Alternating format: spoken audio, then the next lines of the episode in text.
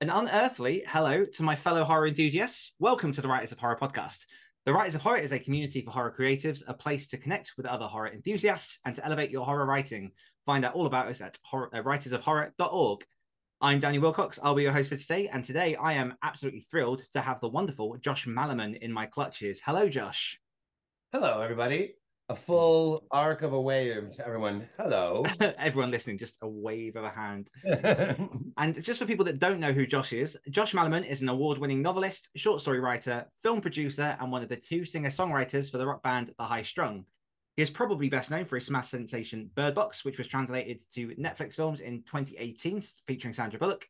And in 2020, Josh founded the production company Spin a Black Yarn with manager Ryan Lewis, their first film, We Need to Do Something, was shot in secret during the COVID 19 pandemic. Josh, welcome to the show. Yeah, excited to be here, excited to talk horror and process or pets, whatever you have in mind. Wherever the hell it goes, I might even go into you know how much protein you have in your cereal in the mornings. Um, but I want to kind of preface this because for people who might be interested, um, on my other podcast, Activated Authors, uh, which was formerly Great Writers Share, I do a lot of podcast hopping.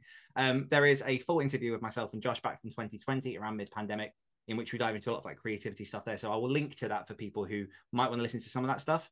Um, and we're going to try and get a bit more into horror. But first, my big question, and this is based off of our last interview, based off of something that you said within that, is Josh Malerman, are you still in writing shape?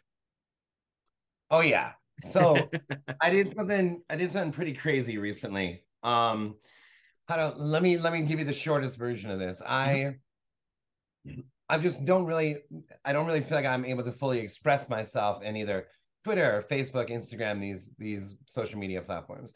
I mean, there are people who that they're great at it, and that's how they talk to people on a daily basis and this kind of thing. But I've never felt that through those platforms, I was able to express how I feel about writing. So about three books ago, I was like, "Hey, man, you should um, you should make a documentary of the writing of this novel." You know, while you while you write this, Josh, you should you should film it, right? And I was like, okay, that sounds like way too much work. No, I'm not doing that. So I wrote that book. Then two books ago, I was like, dude, you should you should make a documentary of this. And I was like, no, no, no, no, it's too much work. And for whatever reason, this last time around, I was like, let's do it. Let's do it. So some producers, amazing producers, got on board and they helped me get like the better gear, like the right audio and a slightly better camera. Um, and and and best of all, anything I filmed would be immediately uploaded to a to a cloud that they who are I'm in Michigan, they're all the way in California, that they could um like essentially view the dailies. And so they would weigh in on what I was doing and blah blah blah. And it really sort of became this like summer camp vibe where we were all so excited about this. and essentially it's just me filming the process that don't imagine me writing the whole time you know it's talking about you you can write you can imagine yeah. and so not only did i write the novel but filmed 50 hours worth of footage of it and it's being edited together like as we speak for like a feature documentary on the writing of a novel so to answer your question since then and that was only a few months ago since then, the band released an album. I uh, did a couple. What do you call it? I guess you could almost say like movie scores for no movies though, like sort of instrumental mm-hmm. albums. Um, and I was just talking to Allison last night about the next book, which I feel like I could start tonight even. So definitely in shape. Oh, I also rewrote the newest book. Definitely in shape. um, but wow, that experience of documenting was yeah that was, that was a different different animal, man. How how does that look from your side of things, and what benefit do you feel like that has given you as a creative? The documentary. Yeah, I, I the, the reason I ask is because you, you, say that a couple of books ago, I did very very similar, but mine was much more, I imagine, low budget. It was just me filming the screen as I did stuff with a little window of me explaining what I was doing as I was doing it. Um, and I, I kind of got a few hours into that and then went, this is slowing me from writing. But I'm interested no, I know. what the full it's, it's experience intense, would be. Right? Yeah. Wow, I'm so glad that you did that because I have not talked to anyone that that could relate like this. Um, it's heavy. it's heavy, and mm-hmm. you know, think about it this way though. I had the producers who were like, "Hey, this is great," or you know, shot in the arm. So think about how long or how far that might have taken you had you had a bunch of other people weighing yeah. in saying, "Oh, this is amazing, keep going," right? So there was that. Um, and then once it got to a point where it started to feel like like okay like you already shot this this way how are you going to do today what creative thing are you going to do for the documentary today what but but they kept coming ideas kept coming whether it was talk about this subject or film it from this angle or or uh, there's there's a section where the camera's just on the ground and it's just my boots like pacing back and forth off camera while I'm discussing like a big decision in the book. I started thinking in terms of, you know, how to make the actual visuals a little more interesting than a dude just sitting at his desk, right? Yeah. And but the ideas kept coming. And then about the time where I reached the end, started to of the book, started to feel like I was running out of ideas for the film filming side. And so there was a there was a sense that I had of I was like, okay, this is this is a wrap, you know, like because there, there was some talk like, oh, maybe we could film the rewrite, and then we can film eventually the release of the book. I mean, who knows when that will be, you know? so to me, it was like, no, this is very contained. It is the actual just writing of the book and this story. I wasn't just done with the book, I was done with the documentary. Yeah. Did you find any because I found that the way that I tend to write, I'm very. Um, I always say that if you're on, you know, the left side is sort of just panting and just writing what comes versus, you know, heavy plotting. I'm very much more leaned towards just write as it comes, and having to explain that process as I did it forced, I don't know, forced me out of the flow in some way. It was it was a bizarre experience. Like there was definitely benefit because it made me more for want of a better word, structuralize how I write and kind of think about a bit more methodically.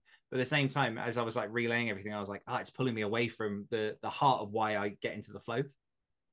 Well, okay. So my book, and I think we talked about this last time. My book, Carpenter's Farm, mm-hmm.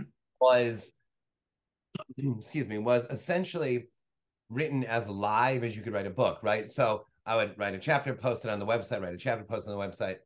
And so I already had the I guess you'd say the experience mm-hmm. of something similar to what you're saying, where it's I at some point I started had to think ahead with Carpenter's Farm. I couldn't just pants it. I mean, I was pantsing it, but I had to be aware, like alert, and it yeah. wasn't just like it wasn't quite the same as just anything goes because you're doing it in front of someone. So this had a bit of I'm definitely a pantser. This had 90% of that, but there there was also this element of, hey, Josh, you should know where you're going because um, otherwise we're gonna have to like backtrack and and and not just on the book, but on like the filming. Although there's also this though. Think about how interesting it is in the documentary if the writer starts saying what you just said, that you mm. feel like filming it is screwing up what you're doing. So there were a couple times early on where I said to the producers a couple things, I don't remember what, but it was like, oh, this is making me feel like this or that. And they're like, great, talk about that. Mm. And I was like, oh, right. Yeah. And, and so they kind of opened some, and that's what I mean having other people on board, right? Yeah.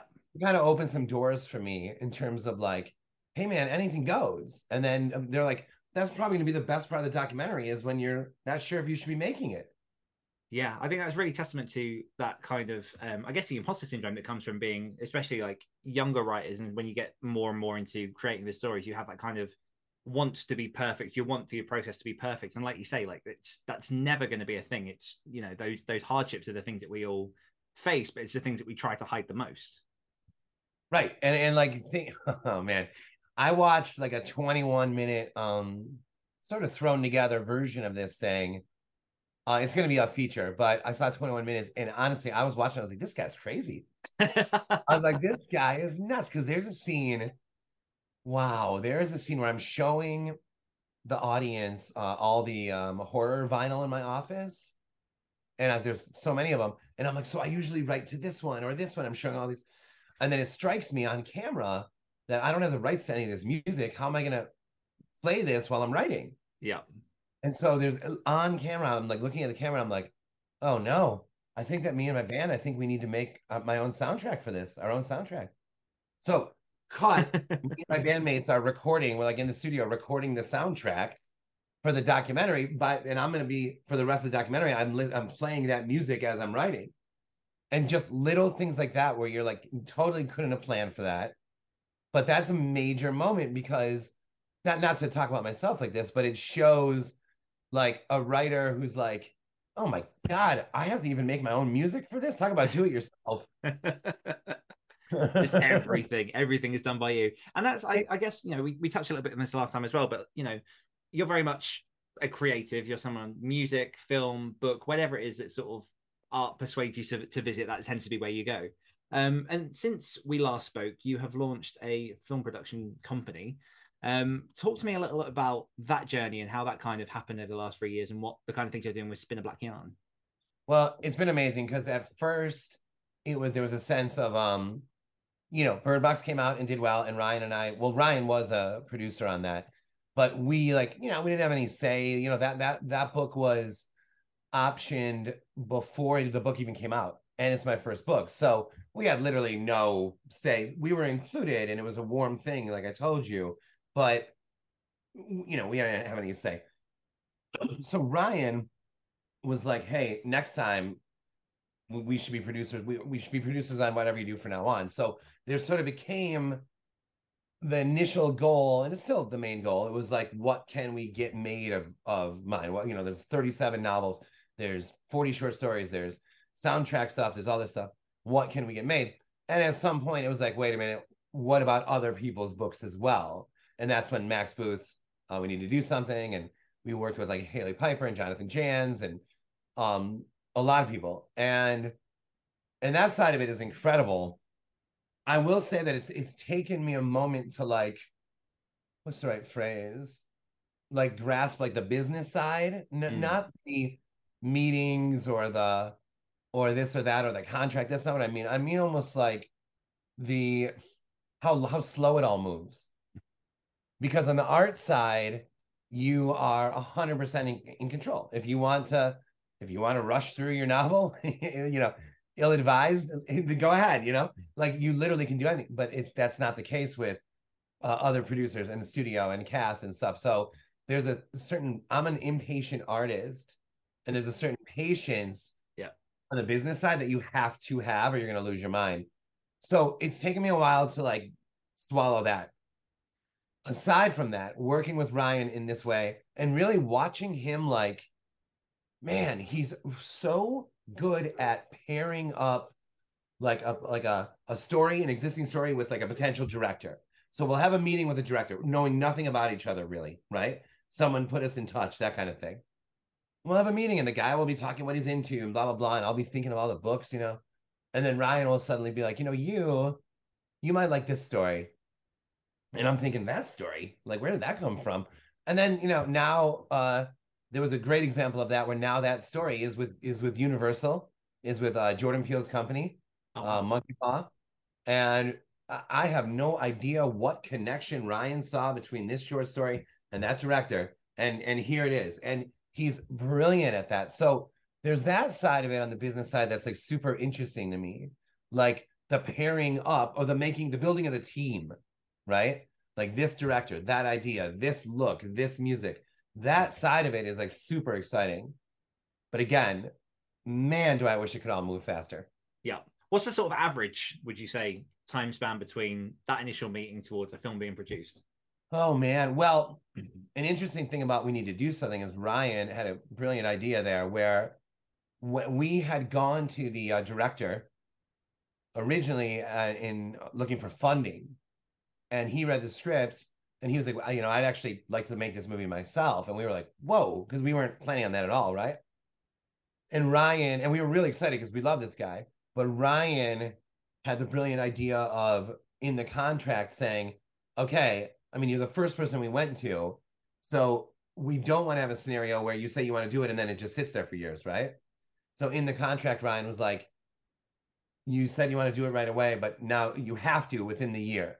And if you don't start it within the year, then then we're gonna bring it, we're gonna shop it elsewhere. And I I never considered that as a thing to include in a contract. Mm. I thought that's a brilliant idea. You're saying you want to do it. Okay, well then there should be no problem that it's in the contract. And you're not, you know, you're not trying to like call someone out. You just don't want to say yes to the first person, and then this thing is stuck yeah for five years when it could have been shopped somewhere else. So little things like that where I'm watching Ryan work and pairing things up and those kind of stipulations where you're like, man, this dude is smart, man. Yeah, it's it's definitely a skill, and and the um frustration as well that, that having things options. I mean, the um the other stories podcast which I do with um some of the Hawk Cleaver guys, we've had options on that a few times over the last five years, and you just sit there and wait, and those contracts tend to be quite long. And if nothing happens, nothing happens, and like you say, that's almost just wasted time. Um, what would you say for people who are in horror, they're writing books, and they're interested in getting their books into some form of film production? What expectations should they have, and is there anything you should proactively be doing as a writer to to try and transfer over into that medium? Well, there's a couple things that come to mind. One is not being afraid at all to reach out to other directors in the genre or actors or writers like like just in a general sense. I think that the horror scene is like a lot for as wide and expansive as it is, it's also like smaller than you might think, mm-hmm. meaning that like and we're also like vehemently in love with with all this and there's a million instances of like a quote unquote unknown actor or director or whatever first time making something brilliant right? So i don't i can't think of anyone in the scene that would like not even or that would be like offended by an email you know i can't even imagine that. So why not like reach out to everyone whether it's producer director actor whatever and actually say like hey i have an idea you know this kind of thing that's one another one is if you've got it in you to um, convert your book to a screenplay. So think about, and I don't necessarily know how much of that I have in me. I've done it a few times, and House of Bottom Lake was picked up by Netflix with me doing that. So there's some that's awesome, but it's not home for me. It's not like the script is not home for me. And but someone like Max, he made us. He wrote he wrote the book, then he writes a script, right? Mm-hmm. And when we went to that director, or for funding, but whatever. He ended up directing. when we went to him, we didn't just say, "Here's an idea." We said, "Here's a script." Yeah, and there was a, that's a big difference. And so, you know, you may feel like, let's say, someone, I don't know, in his apartment, and it could be anywhere, Bristol, Detroit, could be anywhere, and you may think like, oh, nobody cares about my book, or no one's read it, or whatever. I do also do a screenplay. What the hell is it? You know, what's the point of that? Well, it could be a big point. It, it, it could be something you're good at. Number one, you could love doing it. Number two, and number three, it could shortcut something because if you have the actual script finished, you're no longer just saying I have an idea. You're saying here is the idea, you know, for you to read. So those are a couple things that come to mind.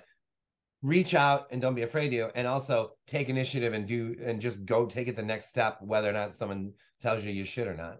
Mm, I love that. There's definitely um seems to be a sense of artists needing to be a bit more proactive with stuff than maybe they used to in the past because it used to obviously be quite a I say straightforward obviously it wasn't but you know give your stuff to an agent to whoever and it will go to a publisher and, and so on and so forth whereas now like you say you can create all of that stuff you can speak to the people you can email out you can reach out um, I mean you said yourself you know when we last spoke was it 17 novels that you had written before you even looked at reaching out to agents and things to get that done so there were 14 when Bird Box came out. Yeah.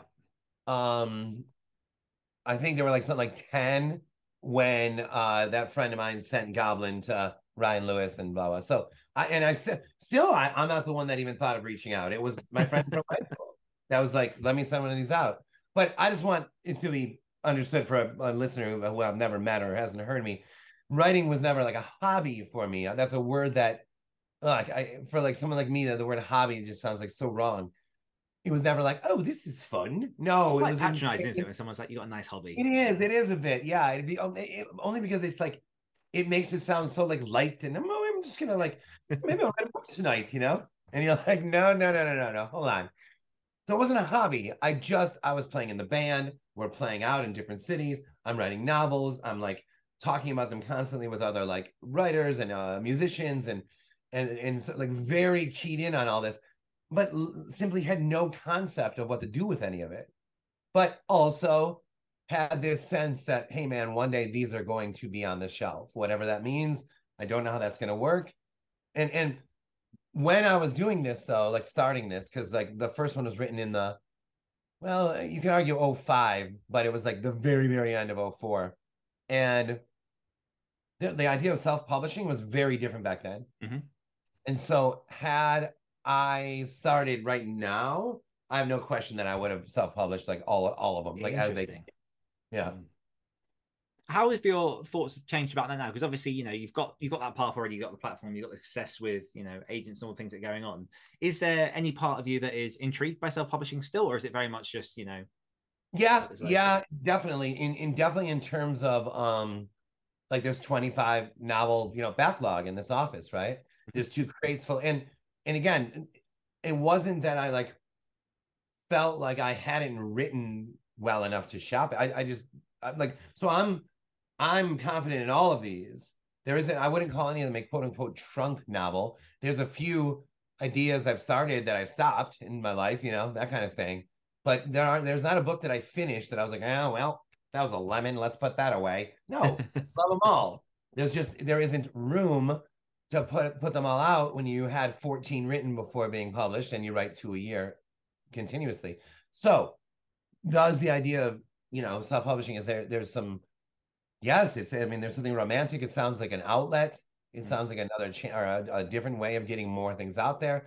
At the same time, I don't want it to rub up against what I'm doing with Del Rey. So there, there's some a bit of a juggling act there, but there are ways like Ghoul in the Cape, Goblin, uh, and this the Day of the Pig. Those were all came out, you know, as uh, limited editions 1st mm-hmm. So, and then Del Rey picked up Goblin and On This Day of the Pig and House Bottom Lake. And so, you know, that not only did that not rub up against Del Rey, it actually ended up they ended up bringing them wider. So there's there's a juggling act there, but there also are avenues to putting out more than just one book a year. Yeah. Well, since we're kind of, I'm, I'm going to be a little bit selfish in my questions just just for this one. Um, because I've kind of gone self-published from the start, and I'm looking now more at getting into the agent path and looking at a few more traditional avenues. And I've actually um, been booked to pitch to some agents in a few months' time. What would you say is your advice when pitching a book to an agent? I can only speak from like what I've seen with Kristin. Um, but remember, I didn't pitch to her. Um, I was already with Ryan Lewis, the manager who did him and the lawyer Wayne Alexander. So they brought Bird Box to her. But I have heard her talk enough or seen posts enough to understand that she it seems like nobody's um what's the right word? Like I might have thought before this to like, hi, I'm you know, I'm Josh and I'm, my aim in writing is to do this and my and my you know, it seems like they it's just like get to the, get to it like distill it as as as as solidly as you can. Mm-hmm. make sure that you're talking about like the you know because you and i as writers we're not thinking of our books in these landmark moments or these we're thinking of like the artistry and like the the weaving of like a like amazing thing to us.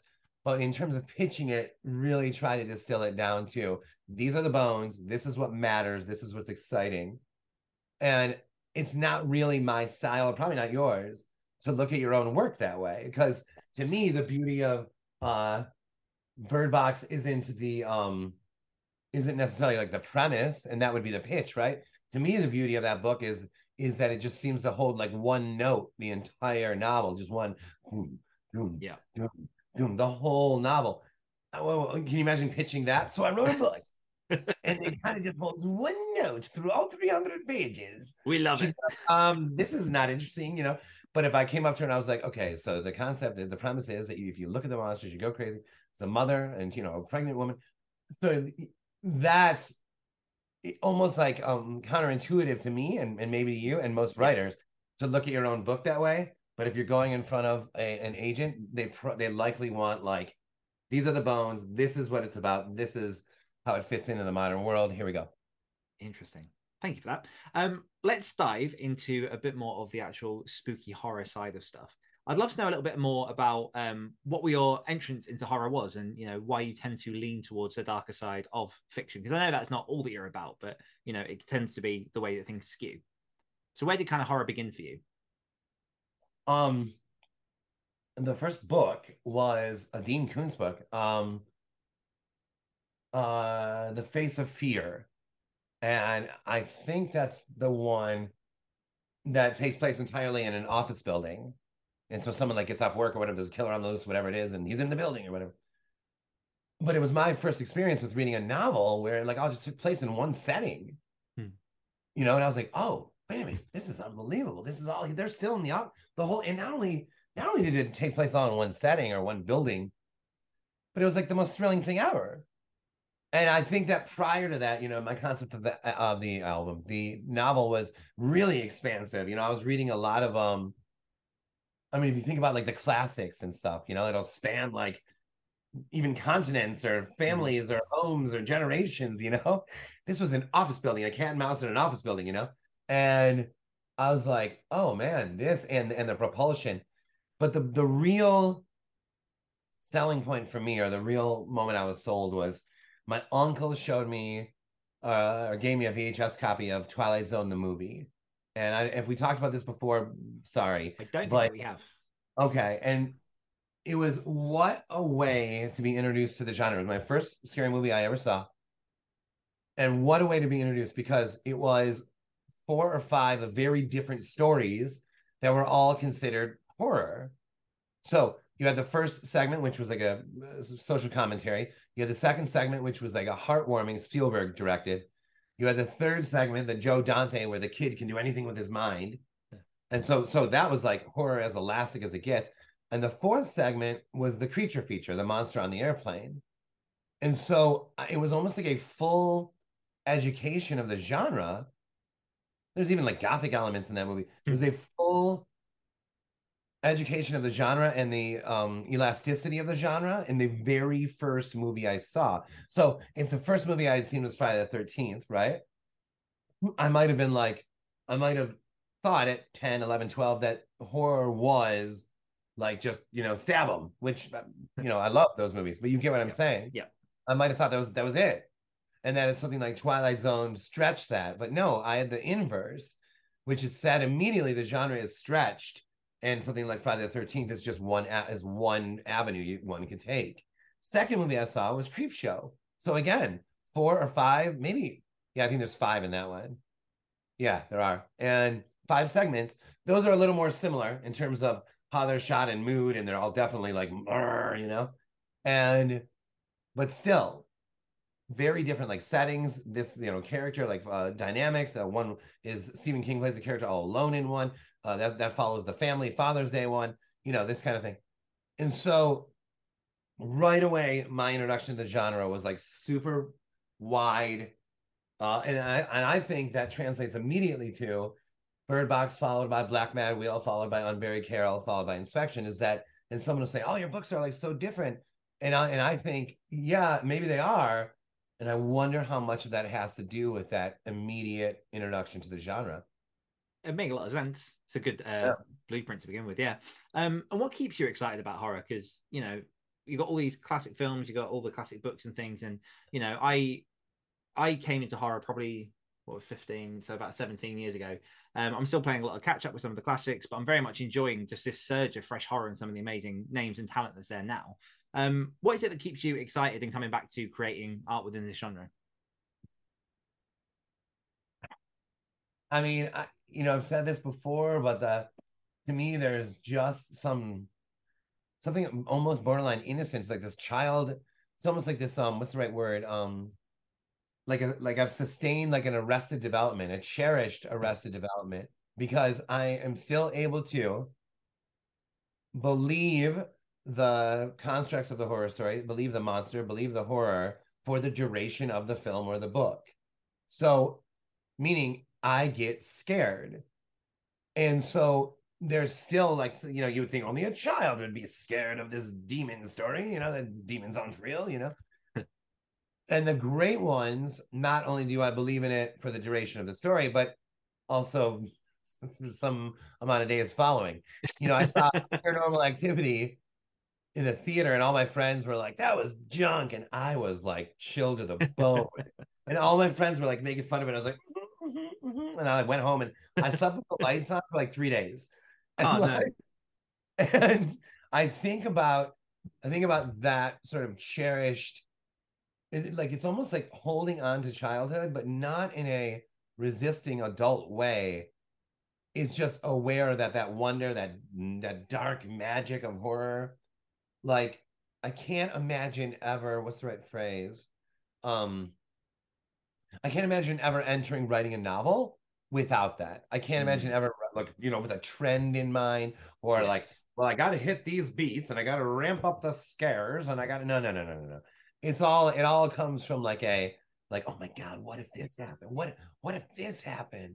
You know, it's like so it's so exciting. You know, I'm working on one hopefully very soon about a vaudeville troupe.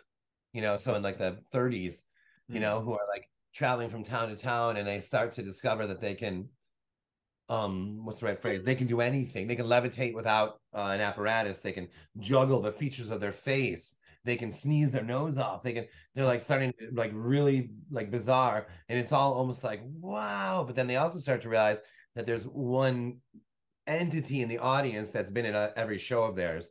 And they start to realize that they've been performing for this whatever it is you know they have to keep performing for whatever it is despite scared. So imagine you know it's almost like you're on um like a hallucinogenic like this is so fun you know Mhm. what like wait a minute what's going on here? you know?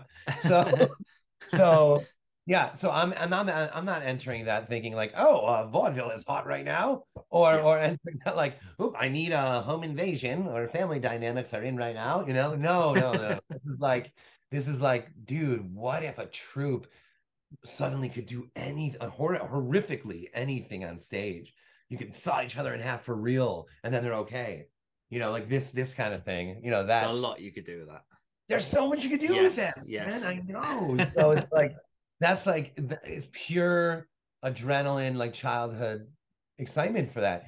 That's what keeps bringing me back to the genre is when i see that in like other writers and filmmakers and actors and stuff. But i will say this despite everything i just said there are certain writers where you can like sense that they are going for a bestseller or something but Mm. like but i also respect like if they do it really well i kind of respect that too like i'm not like that but i'm not over here like saying like ew this sellout no Mhm. i'm like i read a book recently i don't have to give the name but i was like this is obviously this person's obviously trying to write a bestseller and then i was also like but they're good at it. And that was interesting too like i'm not ilk i'm not of that world but i almost see it you know as a songwriter i almost see it as like someone who sets out to like write a pop song Yes. yeah and, and Yeah. whereas me and my band we don't really look at things that way you know we, we don't at all but i still do respect like like the brill building where like neil diamond like that whole era and obviously the beatles had some of that in them they wanted to write hits Yeah, and so yep. so there i do have a respect for the people who can pull that stuff off Have you ever been tempted to the dark sides? And I say that with with joviality, but the sort of more commercial side of things. Or have you? Because you, to me, you seem someone who's very much firm in your artistic roots. But has there ever been that kind of part of you that has kind of wandered or pulled or you know been tempted over to something a bit more? um Again, for one. Well, I was- like i had like i don't even know what that might be for me in this like i don't even know exactly what that would mean like and I, I don't mean that i don't get your question i do but i'm not sure like like i i had an offer you know someone else's like idea to write this novel that kind of thing like no no no no i i, not that i don't think that idea was good i just that that's not where i'm coming from or something. Um no i would not say uh, yeah maybe like there's some times where like if things are going a little weird or whatever you're thinking like man if i just wrote this kind of book maybe it would be like everything would be better you know but no way. I can i can't imagine sitting down to actually do something to like you know ask someone for a list of trends or to find out what other people are doing i guess i simply cannot imagine that. Or or even um what's the right phrase? Like you know if people are like werewolves are in then be like okay then i'm writing a werewolf novel. Like no, no I, I can't yeah, I can't I can't do that. If I was already like if tomorrow somebody said vaudeville is in, well, I'm already I'm already there. So yeah. I've I've come to it from a from a, a real place or something or a pure place. Doesn't sound like that, but you know what I mean. yeah. There's um. I I can't imagine approaching things from that other that other angle. yeah. Are you familiar with um? It's a British folk singer, Frank Turner. Mhm. Uh, one of, I can't remember which song it is. One of his um songs, the lyrics. Uh, somebody told me that music with guitars was going out of fashion, so I had to laugh. This shit wasn't fashionable when I fell in love. If the hipsters move on, why should I give a fuck? And every time I listen Yeah. to that, I'm like, oh, that's so just Oh, dude, beautiful. dude, I have the book right here. There's a group of us authors that each Yes, wrote I a story. I, I'm in that book. Oh yeah, I because um I so I went to uh ChillerCon last year and met Mr. Tim Lebbon. Um, Yeah, and yep. got him to sign it for me because we had a we had a right riff Yep, up about. It uh, was with uh, Tim. Yeah. Yeah, yeah, Yeah. I saw Frank earlier. This this not relevant to the podcast, but I saw Frank a few weeks ago at one of his gigs, and sensational as always. Wow. Awesome. Yeah, Yeah. no, I was asked because probably because I'm a songwriter, blah blah blah, and and and I can't. Where's the book? It's like right here. I'm looking Ten at. My um, tragedies. yeah. Yeah, yeah. It's right up here somewhere, but anyway, I don't. I'm sure. I, I think it's covered by another book right now. I think my sound says. Yeah, I, I could geek out about Frank for forever. Um, oh, now I've lost my absolute train of thought. There's something about um. So obviously, like you say, that you know, sticking with the heart of your creativity is just who you are. Um, and I think there is something as well to be said about the people who do just write from that place of experimentation, from just what they're feeling. Um, I Yeah. mean, I spent the last sort of three, four years ghostwriting as well as writing my own fiction. And in ghostwriting, it was a lot of that kind of formula. Yes, What? Tell me exactly what that means. So- so I would have um creatives hand me outlines for books, and then I would turn those outlines into full eighty thousand word manuscripts. wow, you did that. Like, was that impossible? Like, or was it? No, I. Like, I wrote quite a lot of them. I met someone else recently who I, or I didn't meet her recently. I love this woman. And she told me that she's in that too. And I'm like, wow, it was, I have no, like, is there like crazy pressure that the person's going to like hate it because it's not you? Like, I mean, or no, I think like, I- yeah, yeah, it depends on it depends on the process. I mean, they if they're good enough at giving you the outline and having those early conversations, and you know they'll ask for like a sample of the first sort of ten thousand words or something, just to know that you're on the right track.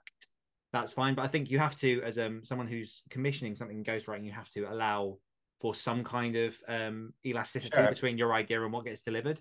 But yeah. broadly speaking, there was only so I I ended up I think it was 27 books I did in four years, minimum at least. Um, and out of those, I think there was only one really that had a problem, and that was because the outline just didn't deliver how big the manuscript should have, what they wanted the manuscript to be.